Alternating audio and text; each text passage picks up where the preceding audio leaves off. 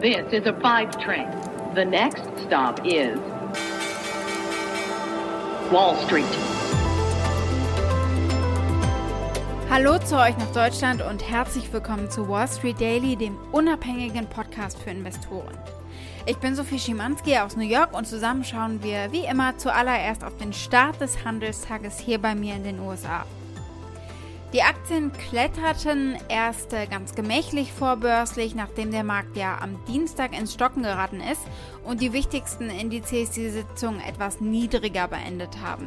Aktuell stocken sie wieder. Der Dow und auch der S&P 500 äh, sind kurz mal ins Minus abgerutscht, steigen aber aktuell an. Aber wir reden hier wirklich äh, über zweistellige Punktzuwächse, also noch gar nicht mal eben prozentual. Die Aktien von Unternehmen, die mit einer sich erholenden Wirtschaft verbunden sind, die haben im Pre-Market-Handel schon gewonnen.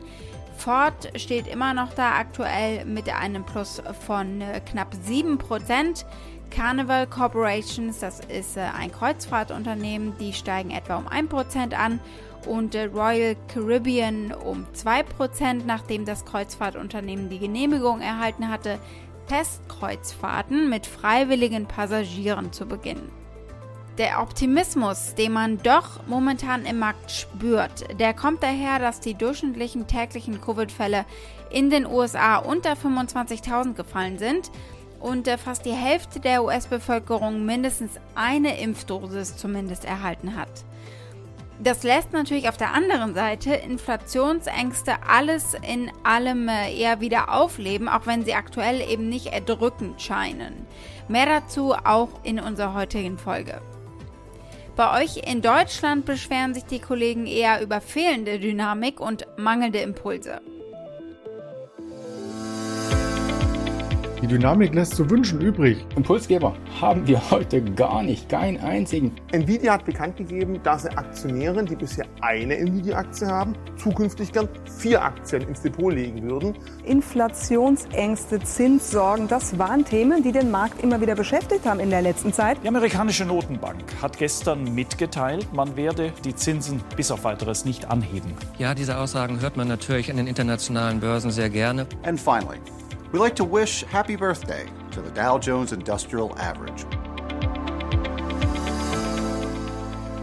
Und genau das ist unser erstes Thema. Wir sagen natürlich so, wie es sich gehört, Happy Birthday Dow Jones. Dann blicken wir auf den zweiten Mann in der FED, in der US-Notenbank, den Vizevorsitzenden Richard Clarida, der zugibt, Inflation ist dann doch ein bisschen wilder gewesen, als sie es zunächst gedacht haben. Das haben wir von Jerome Powell so deutlich noch nicht gehört. Es gibt äh, als nächstes einen Ausblick auf zwei spannende Unternehmen und deren ausstehende Bilanzen heute Abend. Einmal gibt es Zahlen vom Chiphersteller Nvidia und dann vom Daten- und Cloud-Computing-Unternehmen Snowflake. Die Aktie des Tages ist heute eine von einem ganz großen Unternehmen, nämlich von Amazon. Äh, da ist jetzt das Interesse an dem Filmstudio MGM offiziell. Heute steht außerdem an die Hauptversammlung und wir gucken, was da so auf den Tisch kommen könnte an Themen. Insgesamt ist natürlich aktuell viel los und es ist einfach ein spannender Wert heute.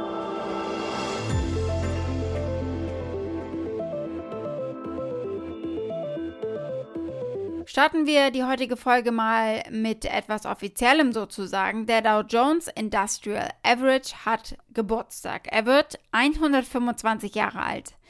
Er wurde am 26. Mai eben 1896 erstmals berechnet und stand damals bei 40 Punkten. Zum Vergleich, wir stehen heute bei über 34.000 Punkten. Der Dow Jones wurde von Charles Dow, unter anderem Herausgeber des Wall Street Journals, erstellt und nach ihm und seinem Geschäftspartner, dem Statistiker Edward Jones, benannt. Das Wort Industrie, also Industrial im Namen des äh, Index, betonte zunächst den Schwerindustriesektor, der eben vor allem vertreten war, aber im Laufe der Zeit wurden Aktien von vielen anderen Arten auch äh, hinzugefügt.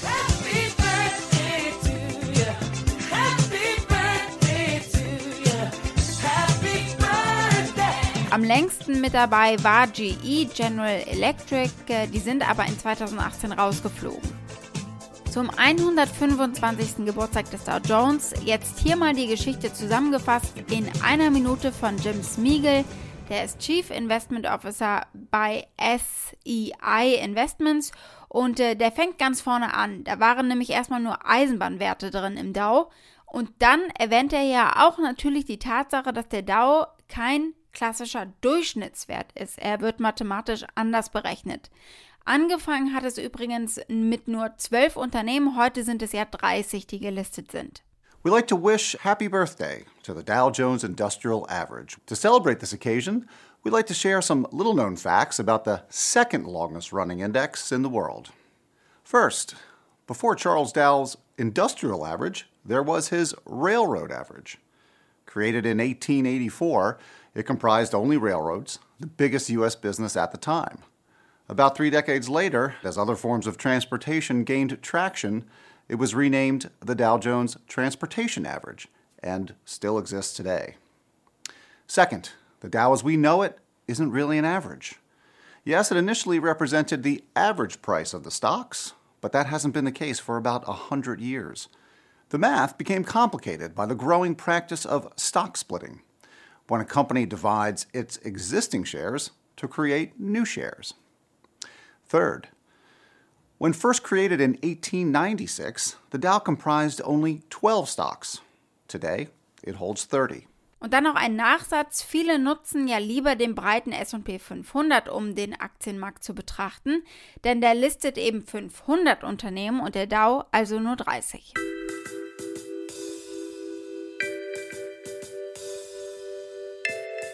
Blicken wir als nächstes auf die Notenbank. Laut Richard Clarida, dem stellvertretenden Vorsitzenden der US-Notenbank, zweiter Mann hinter Jerome Powell, könnte die US-Zentralbank mal wieder an das Tapern denken, das Zurückfahren ihres Anleihenkaufprogramms und den Zeitpunkt bei einer der kommenden Sitzungen erörtern.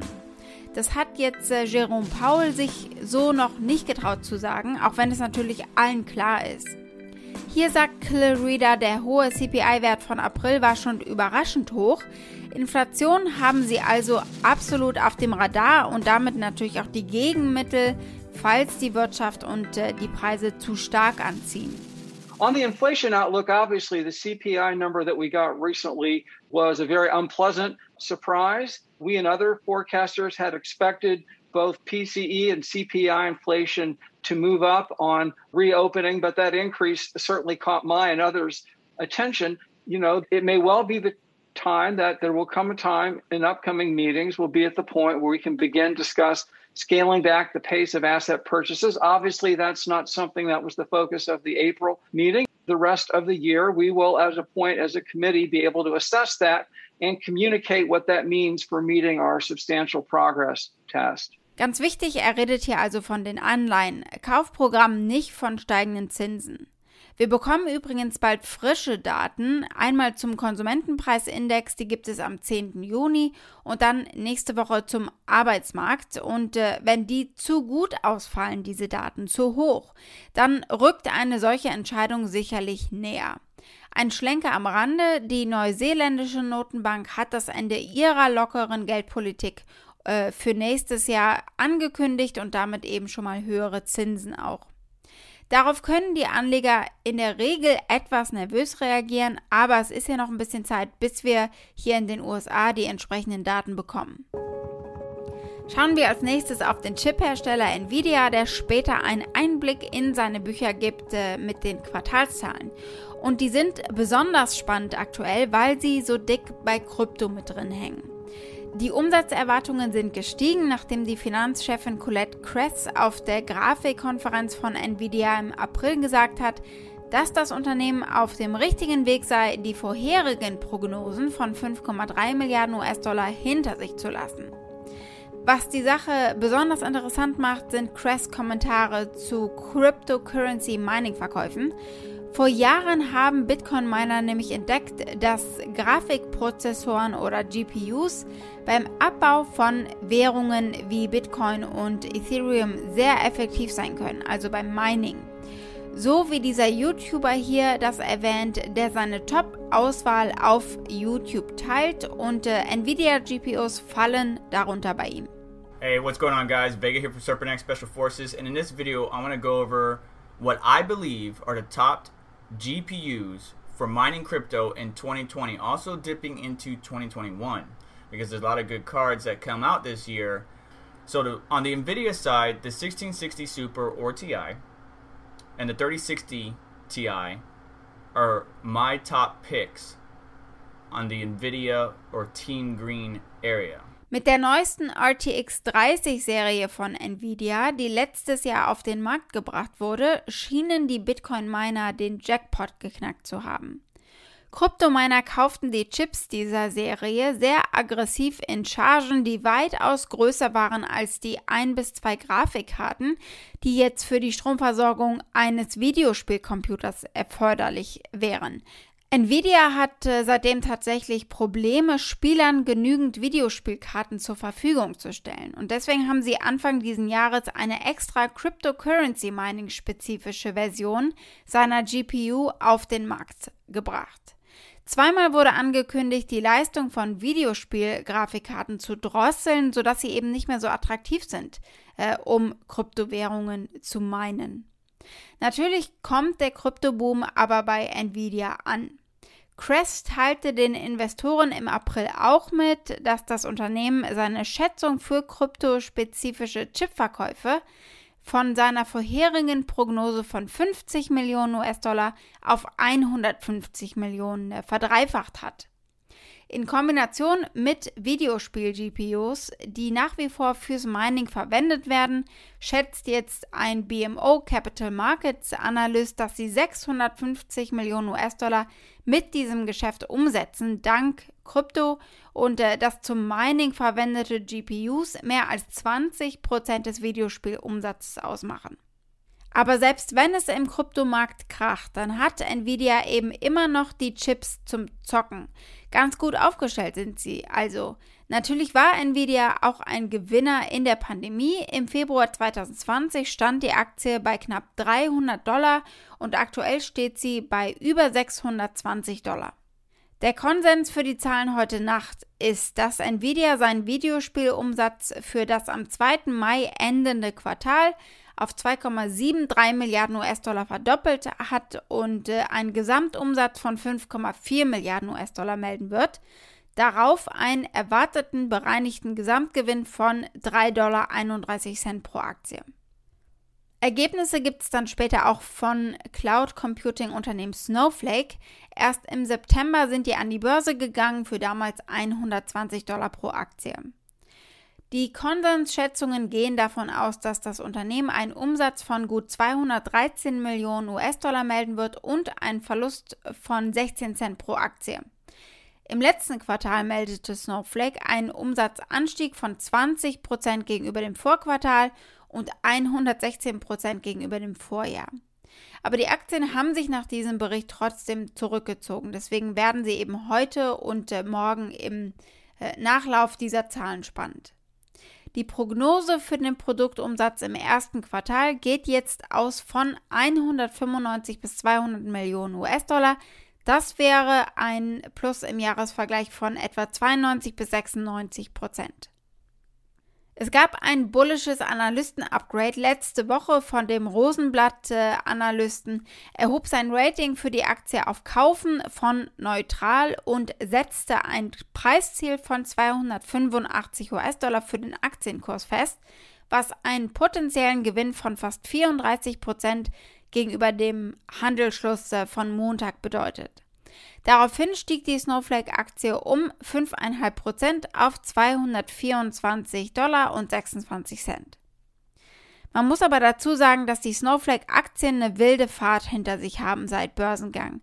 Das Unternehmen ging also im vergangenen September mit 120 US-Dollar pro Aktie an die Börse, wurde für den Handel dann aber mit 245 US-Dollar eröffnet und äh, im vergangenen Jahr zu einem äh, bestimmten Zeitpunkt kurzzeitig mit bis zu 429 US-Dollar gehandelt.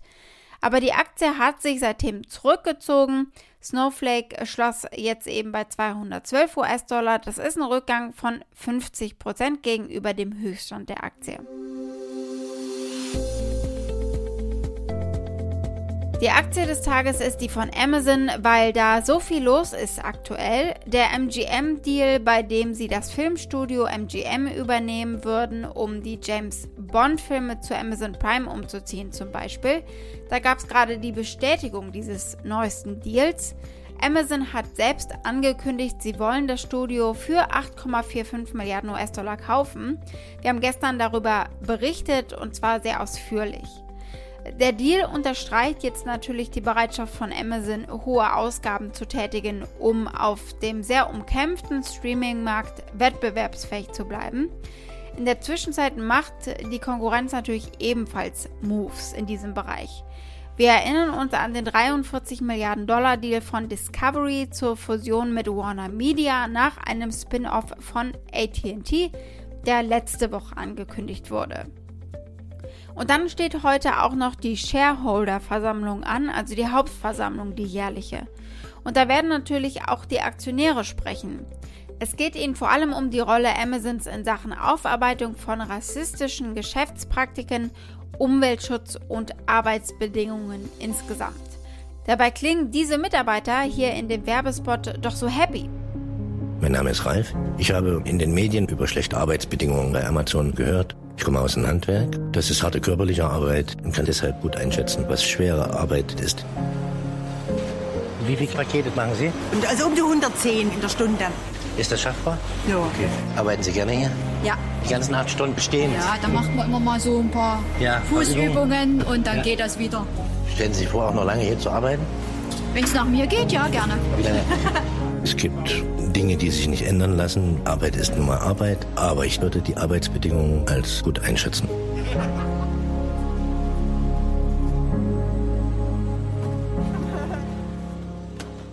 Ja, wenig überraschend, Anlegern reicht so ein Werbespot nicht. In einem Beschluss von Aktionären einschließlich äh, von der gemeinnützigen Organisation Oxfam America wird Amazon jetzt aufgefordert, die Ernennung eines Mitarbeiters in seinem Vorstand in Betracht zu ziehen. Verschiedene Länder, zum Beispiel Deutschland, haben Anforderungen an die Vertretung von Arbeitnehmern in den Sitzungssälen. In den USA ist das aber nicht so gewöhnlich. Der Vorschlag wird auch vom Top-Proxy-Berater Institutional Shareholder Services unterstützt und das könnte das Zünglein an der Waage sein. Für die Hauptversammlung hat äh, Institutional Shareholder Services ISS acht weitere Vorschläge von Aktionären unterstützt, die den Wünschen des Verwaltungsrats eben nicht entsprechen und nicht passen. Und sie haben empfohlen, die von Amazon vorgeschlagene Vergütung von Führungskräften so nicht zu genehmigen. Also es steht auf jeden Fall da heute ähm, eine Auseinandersetzung an in mindestens einem Bereich. Die Pensionskasse des Staates New York fordert Amazon außerdem auf, eine unabhängige Prüfung der Praktiken in Bezug auf Vielfalt und Inklusion durchzuführen. Ein anderer Vorschlag würde Jeff Bezos auch vom Vorsitz im Amazon-Vorstand ausschließen, nachdem er ja bereits als CEO zurückgetreten ist dieses Jahr. Die Vorschläge sind alle vom Management von Amazon abgelehnt worden bislang. Und es gibt auch ganz frischen rechtlichen Ärger. Der District of Columbia hat Amazon verklagt. Das Unternehmen habe Verkäufern auf seiner Website untersagt, auf anderen Plattformen niedrigere Preise zu verlangen, was die Preise bei Amazon hoch und trotzdem wettbewerbsfähig hält. Amazon hat seine beherrschende Stellung im Online-Einzelhandel genutzt, um ja, jeden Preiskampf zu gewinnen. Das sagte der Generalstaatsanwalt in dieser Sache. Das könnte nun das erste Kartellverfahren einer amerikanischen Regierungsbehörde gegen Amazon sein. Weil es aber eher auf äh, lokalen als auf äh, Bundesgesetzen basiert, auf bundesweiten Gesetzen, dürfte die Wirkung begrenzt sein, äh, selbst bei Erfolg der Klage. Aber was sagen die Analysten gerade zur Amazon-Aktie?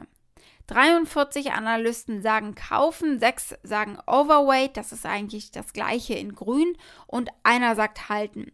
Das durchschnittliche Preisziel liegt bei über 4.250 Dollar. Aktuell steht sie genau 1.000 Dollar darunter. Ich kann mir übrigens gut einen Aktiensplit vorstellen. Vor allem sollte Amazon jemals dem Geburtstagskind, dem Dow Jones, beitreten wollen. Denn da wird gewichtet nach Aktienpreis, nicht nach Marktkapitalisierung und die teuerste Aktie ist aktuell die von United Health für 400 US-Dollar. Apple zum Beispiel hat einen Split äh, vorgezogen, bevor sie in den Dow aufgenommen wurden in 2015. Es gab schon Gerüchte darüber, dass Amazon möglicherweise bald einen Split ankündigen könnte, insbesondere weil ja Jeff Bezos die CEO-Zügel an den AWS-Chef Andy Jassy übergeben wird. Aber Amazon hat noch nichts Offizielles erwähnt, auch nicht, als das Unternehmen letzte Woche Gewinne gemeldet hat. Aber Sinn würde es machen, um mehr Investoren anzuziehen und äh, falls sie eben in Erwägung ziehen, DAO-Mitglied zu werden. Wall Street. Das war's mit Wall Street Daily für heute. Ich hoffe, ihr seid morgen wieder mit dabei. Für Fragen oder Vorschläge erreicht ihr mich via E-Mail unter wall-street-daily at mediapioneer.com.